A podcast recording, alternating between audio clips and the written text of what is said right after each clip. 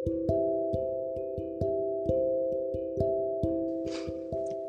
Assalamualaikum. Waalaikumsalam. Ya, Alhamdulillah Robbil Alamin. Alhamdulillah. ini teman-teman Cumers, jadi ini adalah podcast Cumi. Cumi itu uh, singkatan dari curhat kami, Mas Edi. Mm. Dan teman-teman semuanya yang biasa ngedengerin Cumi, malam ini kita ya kedatangan dengan Hutaki gitu ya. Ini adalah salah satu guru saya yang kenalnya udah berapa belas tahun yang lalu ya Mas ya. Iya, mulai 2000 berapa lima ya? 2004 atau 2005? Ya, 2005. Jadi hampir 15 tahun gitu ya. Kalau hmm. anak itu udah lulus SMA. Hmm. Jadi saya belajar uh, ke Hutaki ini awalnya nggak paham gitu. 15 tahun tuh belum belum langsung paham apa sih sebenarnya gitu. Hmm. dan uh, sebelum kita ngebahas uh, tema malam ini yaitu tentang ngaji laku. Ngaji itu sebenarnya uh, ambil dari kata mengaji ya. Kalau orang Jawa bilangnya adalah ngaji gitu. Uh, gampangnya ngomongnya ngaji ngaji laku. Jadi saya sedikit mengenalkan Hutaki ini siapa gitu. Boleh ya dikenalin? Oh iya. Oke. Mau kenalan sendiri hmm. atau? Dikenalin nanti kalau ada yang kurang ditambahin, okay. kalau ada yang kebanyakan dikurangi. Biar imbang ya. Hmm. Jadi kalau Hutaki sendiri, nama aslinya siapa mas? Aslinya itu Edi Setiawan ya, cuman sejak tahun 2098 ya Sejak ya. tahun 98 tuh saya sudah aktif Nama di mailing list mailing list. Edi Setiawan. Beliau hmm, ini tapi sejak ya.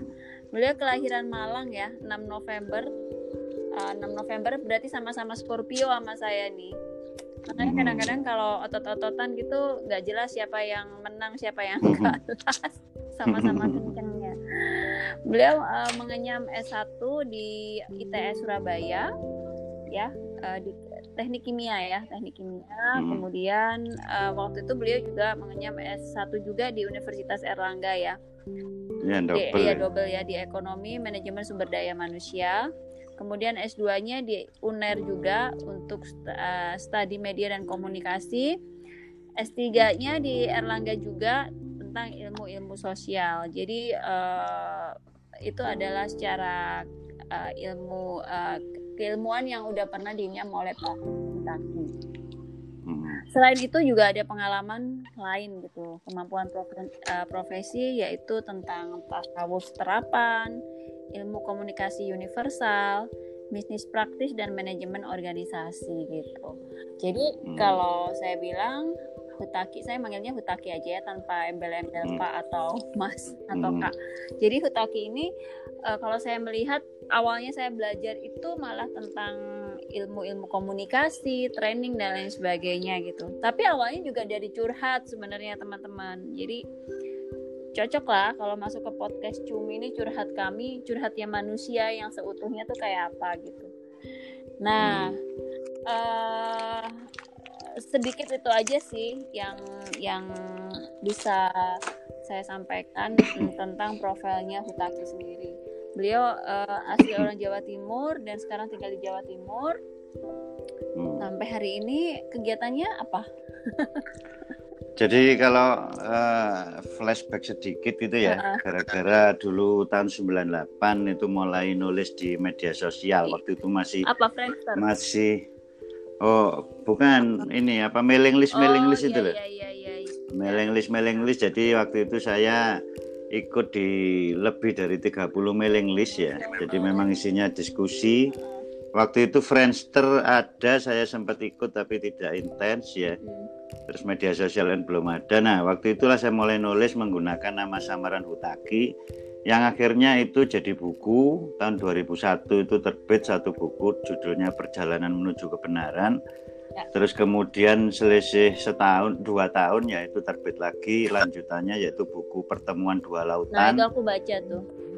Hmm, terus kemudian yang ketiga itu uh, judul bukunya Cinta Pontamar join dengan uh, peng, ini apa juara syair oh, dari iya Singapura namanya Jijor Buang. Kemudian yang buku keempat itu sempat gegerkan se-Indonesia tapi itu mungkin tidak usah saya sebut karena judulnya sudah kontroversi. Nah sejak saat itu sejak 98 masuk ke 2000 nah itu saya sudah mulai sering keliling keliling ke seluruh Indonesia untuk diminta memberikan apa istilahnya ya ya gambaran wawasan atau sharing lah ya. terkait dengan masalah ngaji laku ini sempat juga ini Mbak Erlina saya di apa diminta yang di Al Azhar di Masjid oh, Agung Al Azhar ya, Jakarta, ya, itu. Ya yang rutin itu ya, ya itu rutin tiap bulan selama dua tahun setengah. Oh, itu, oke. Okay. Nah, itu uh, itu adalah sebagian kecil dari perjalanan Hutaki sendiri ya. Jadi kalau kita bicara tentang Hutaki, dia tidak aja bicara tentang ilmu-ilmu formal gitu tapi ilmu informalnya juga banyak dan bukan hanya ilmu tentang komunikasi kebanyakan yeah. sebagian orang mengenal Hutaki adalah uh, trainer komunikasi dan lain sebagainya tapi lebih daripada itu dan uh, sebenarnya kalau yang saya tahu ya Hutaki sama belajar komunikasi itu adalah part of spiritual juga gitu ya yang yeah. ya nah jadi mengaji sebenarnya ini adalah proses belajar bukan hanya mengaji itu gimana ya baca Al-Qur'an dan lain sebagainya bukan bukan se kalau menurut uh, menurut aku sendiri sih nggak sesempit itu tapi lebih luas lagi bagaimana kita memaknai sebuah proses pembelajaran. Nah, hmm. teman-teman semuanya, teman-teman cumar semuanya, uh, mulai hari Rabu malam besok, uh, aku dan Hutaki akan bareng-bareng bikin IG live setiap Rabu jam 19 00 jam 7 malam waktu Indonesia Barat. Kita akan sharing tentang apa itu ngaji laku gitu ya.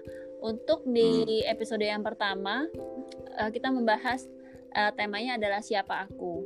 Biasanya who am I gitu kan hmm. jadi sebenarnya adalah pertanyaan yang sangat basic banget nah sebelum kita ngebahas uh, temanya kita mau ngebahas ngaji laku sendiri menurut Hutaki hmm. sendiri ngaji laku tuh yang kayak apa jadi kan gini ya, seperti tadi sudah disampaikan sama Mbak Erlin, itu tentang masalah ngaji itu dari kata-kata mengkaji. Mm -hmm.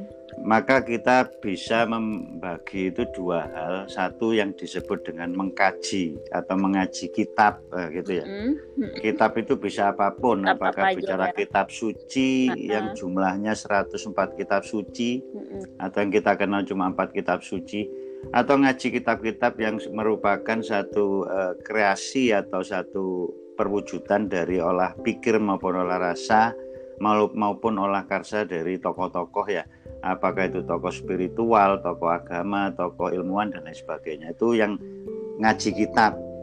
Ya kalau istilahnya di jalur spiritual itu ngaji kitab yang seperti itu dikatakan uh, kitab garing. Kitab garing? Kitab garing ya. Garing itu kitab itu garing, garing. garingnya hutaki itu benar-benar Jawa banget loh garing bukan hmm, pakai i ya tapi e. Garing. Ya itu garing kalau pakai e. Ya. Nah okay. kalau kalau yang diistilahkan ngicap eh, ngaji kitab bahasa atau ngaji kitab teles istilahnya ya, ya itu yang ngaji yang ada di alam semesta ini. Jadi nah, kayak melihat tanda-tanda gitu ya semuanya ya? Uh, apa pun nanti kita akan bicara banyak tentang hal itu, tetapi yang jelas ketika kita bicara ngaji atau mengkaji atau dalam bahasa lain yang juga universal itu sebenarnya dalam membaca. Membaca ya. betul. Uh, maka di situ kita juga tidak akan lepas memang dari ilmu komunikasi itu sendiri. Sebab setelah saya telusur, kalau dari akademik saya memang terbatas ya tapi setelah saya telusur, mulainya awal komunikasi itu boleh dikatakan ya tidak berawal. Wal awalu wal akhiru. Komunikasi itu tidak ada awal dan tidak ada akhir. Betul. Sejak adanya manusia, itu komunikasi itu sudah menyertai. Ya. Nah, mulai tinggal nangis ya. Jadi mm, mulai nangis pertama kan komunikasi ya. Mm, nah, itu tinggal kita memahami kalau versi umum itu komunikasi itu cuma dua macam ya. Jadi komunikasi verbal sama non verbal. Kalau verbal itu tulisan dan lesan, kalau non verbal itu bahasa isyarat. Tapi kalau kita mau lebih dalam lagi sebenarnya lebih pas itu dibagi empat. Okay. Jadi ada ada yang sifatnya itu eh, kalamul lesan ya. Lesan, lesan itu ha lesan itu juga memang termasuk tulisan atau masuk verbal. Ada yang disebut dengan kalamul ibarat atau isyarat ya atau Isyarat, isyarah tanda-tanda. Kemudian yang ketiga itu ada yang disebut dengan kalamul kolbi, kalam Kolbu. ucapan hati. ucapan ah, ucapan Yang se- selama ini hati kita selalu berkomunikasi tapi kita tidak pernah dengarkan atau Oh, jarang kita perhatikan. betul. Yang keempat itu yang disebut dengan kalam kalamul hak, kalam kebenaran yaitu dari fakta-fakta. Oke. Ya. Jadi ada empat Nah, hal ya. Empat Lisan- macam itu. Ya, lisan, kemudian tanda-tanda, Mm-mm. kemudian yang ketiga itu adalah kolbu, Ya, empat adalah hak ataupun kebenaran. Mm, Ya, fakta-fakta yang ada. Nah, oke. saat kita membaca, membaca atau mengaji laku gitu ya, Mm-mm. maka segala hal itu ternyata memang dikatakan adalah tanda-tanda. Jadi kalau versinya Roland Barthes ya, tokoh filosof dari Prancis, dia itu mengatakan everything you can see is a sign. Apa pun yang bisa ditangkap oleh mata, apa pun yang bisa kamu lihat, itu adalah tanda. Tapi kalau versi saya, saya mengatakan everything you can accept with your senses are signs. Apa pun yang bisa ditangkap oleh panca inderamu itu adalah tanda-tanda. Tinggal kita bisa membaca atau enggak. Nah, itu mengkajinya itu nanti di situ ngajinya itu. Jadi eh, ini ini sebenarnya dalam banget ya teman-teman. Selama eh, sepanjang aku belajar 15 tahun tuh eh, banyak hal yang memang panca indera itu bukan hanya misalnya kayak mata kita ngelihat hitam hitam bukan bukan seperti itu juga gitu loh. Bu- bukan sedangkal itu.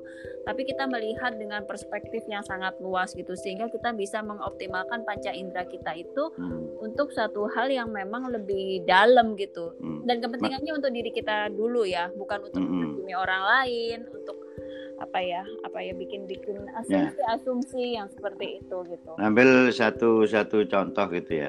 Semua manusia ini kan mengalami problemnya masing-masing gitu ya. Iya Dan ketika mengalami problemnya masing-masing, pertanyaan sederhana. Seberapa kita sudah sekolah secara formal? Mampu ndak untuk sebagai bahan dasar sebuah solusi terhadap persoalan-persoalan yang kita hadapi selama ini? betul Dan di situ nanti kita akan melihat ternyata apa?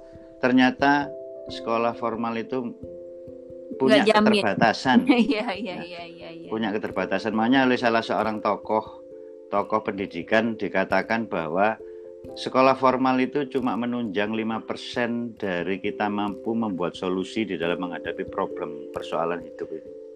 gitu ya 95% itu adalah didapatkan dari ngaji laku itu.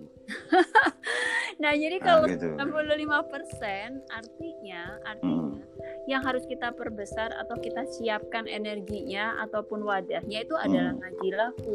Jangan sampai kita terjebak pada Hmm. eh, bel- pembelajaran yang memang istilahnya teoritis dan lain sebagainya.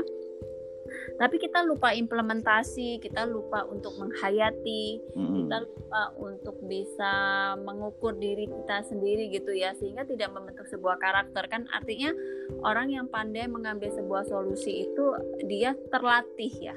Menurutku Ya, terlatih gitu. Jadi yang- pemahamannya juga oke lah ya Dan yang menariknya itu ya, kalau biasanya diri manusia itu disebut mikrokosmos ya. ya Sementara yang jagat raya alam semesta itu disebut kosmos atau makrokosmos gitu ya.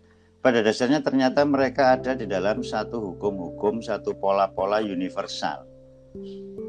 Nah, persoalannya kita yang merasa menghadapi persoalan problem apa pun itu yang kemudian kita merasa buntu pada dasarnya karena kita belum memahami tentang esensi pola-pola itu di mana pola-pola itu sebenarnya berulang dan sebenarnya juga kurang lebihnya sama. ya ya ya ya ya ya sih kalau dilihat persoalan hidup kan sebenarnya itu itu aja ya mas ya eh mas Iya. Mm-mm. ya maksudnya kan apa sih ya kalau di Al-Quran kan pasti di- disebutkan akan dilakukan apa namanya diuji dengan sedikit kelaparan kesempitan yang kayak gitu kan yang uh, artinya sebenarnya uh, polanya itu udah bisa kita capture Iya. tapi bagaimana cara kita menerima merespon mengambil Nah. keputusan itu Ibaratnya itu gini, kalau versinya spiritual Jawa ya, Mm-mm. tapi Jawa yang sudah dipengaruhi oleh agama itu Mm-mm. dikatakan ono baito momot segoro. Apa tuh? Aku orang Jawa juga nggak paham loh. Ono baito ada perahu yang memuat lautan. Mana bisa? Ya. Nah, pada kenyataannya manusia inilah perahunya, gitu ya. Oke. Dan perahu ini ternyata memuat lautan. Ambil satu contoh, lautan lesan. Coba kita sendiri bentuk tubuhnya seperti ini, ukurannya tertentu, tinggi tertentu, berat badan tertentu.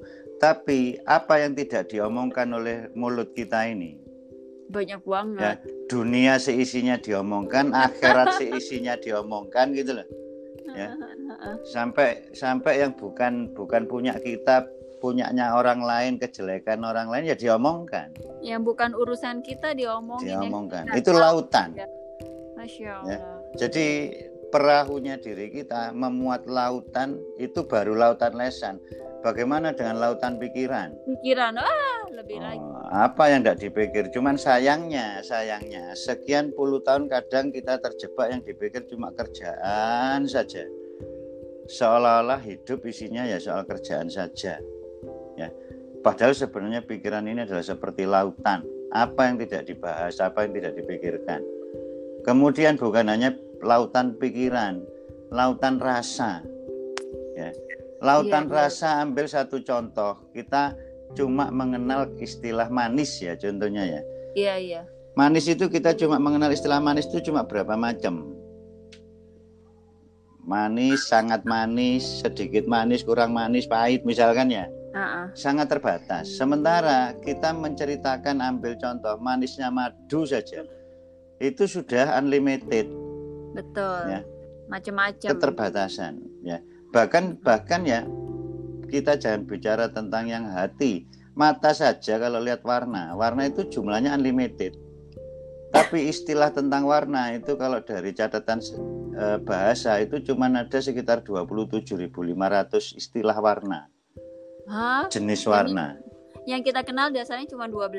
Mm-mm, Ya kan kalau di sekolah cuma 12 warna. mm-mm. Biasanya malah cuma tujuh ya warna pelangi itu. Iya iya ya warna dasar-dasar. Mm. Nah, Artinya nih luas banget ya Mas ya. Ya, sehingga nanti ya ketika kita sudah masuk tentang bicara tentang aku ya, Iya. itu yang saya kutip dari yang disampaikan Jalaluddin Rumi. Iya. Ada ribuan aku, Mm-mm. tapi satu aku yang aku cari belum ketemu, gitu. Wah. Ini menarik ini disimpan dulu ya, disimpan dulu, Mm-mm. nggak dibahas di podcast Mm-mm. karena podcast ini adalah teaser untuk kegiatan kita yang hari Rabu malam itu. Ya, gitu jadi eh, tadi teman-teman yang udah dengerin aku sih ngerasa bahwa yang disampaikan Hutaki ini adalah daging semua gitu ya Eh, kalau misalnya ada yang bingung ada yang eh, apa sih maksudnya dan lain sebagainya terima aja karena semuanya memang berawal dari sebuah kebingungan sih hmm. kita akan mencari karena awalnya kita bingung Hmm. gitu Nah nanti nanti kalau kita sudah mulai memahami esensi ya istilahnya memahami hakikat, memahami esensi, memahami isi, memahami dagingnya gitu ya.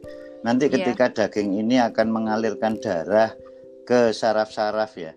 Ketika daging ini akan menyebar ke permukaan itu nanti akan ke- kelihatan wujudnya. Jadi ibaratnya gini, selama ini yang kita perhatikan cuma riak gelombang betul kita Heeh, belum memahami di balik Masuk, riak itu ada Iya. gelombangnya. Nah, ketika kita mendalami lagi di balik gelombang, ternyata barulah di situ kita akan bertemu dengan lautan. ya Nah, seandainya kita memahami lautan, ya, dan kita mampu merasakan lautan itu, maka kita tidak akan kaget dengan gelombang yang begitu hebatnya, dan kita juga tidak akan tertipu dengan riak-riak kehidupan yang selama Betul. ini kita alami. karena bisa jadi di dalam lautan tuh malah lebih tenang Ya kalau ilmunya ilmunya pelaut gitu, kalau sudah kena ombak badai, satu-satunya menyelamatkan diri ya jangan ada di permukaan, masuk masuk menyelam. Ya. Ya, Maka ya, di situ kita tidak akan terkena gelombang badai yang di permukaan lagi gitu. Betul.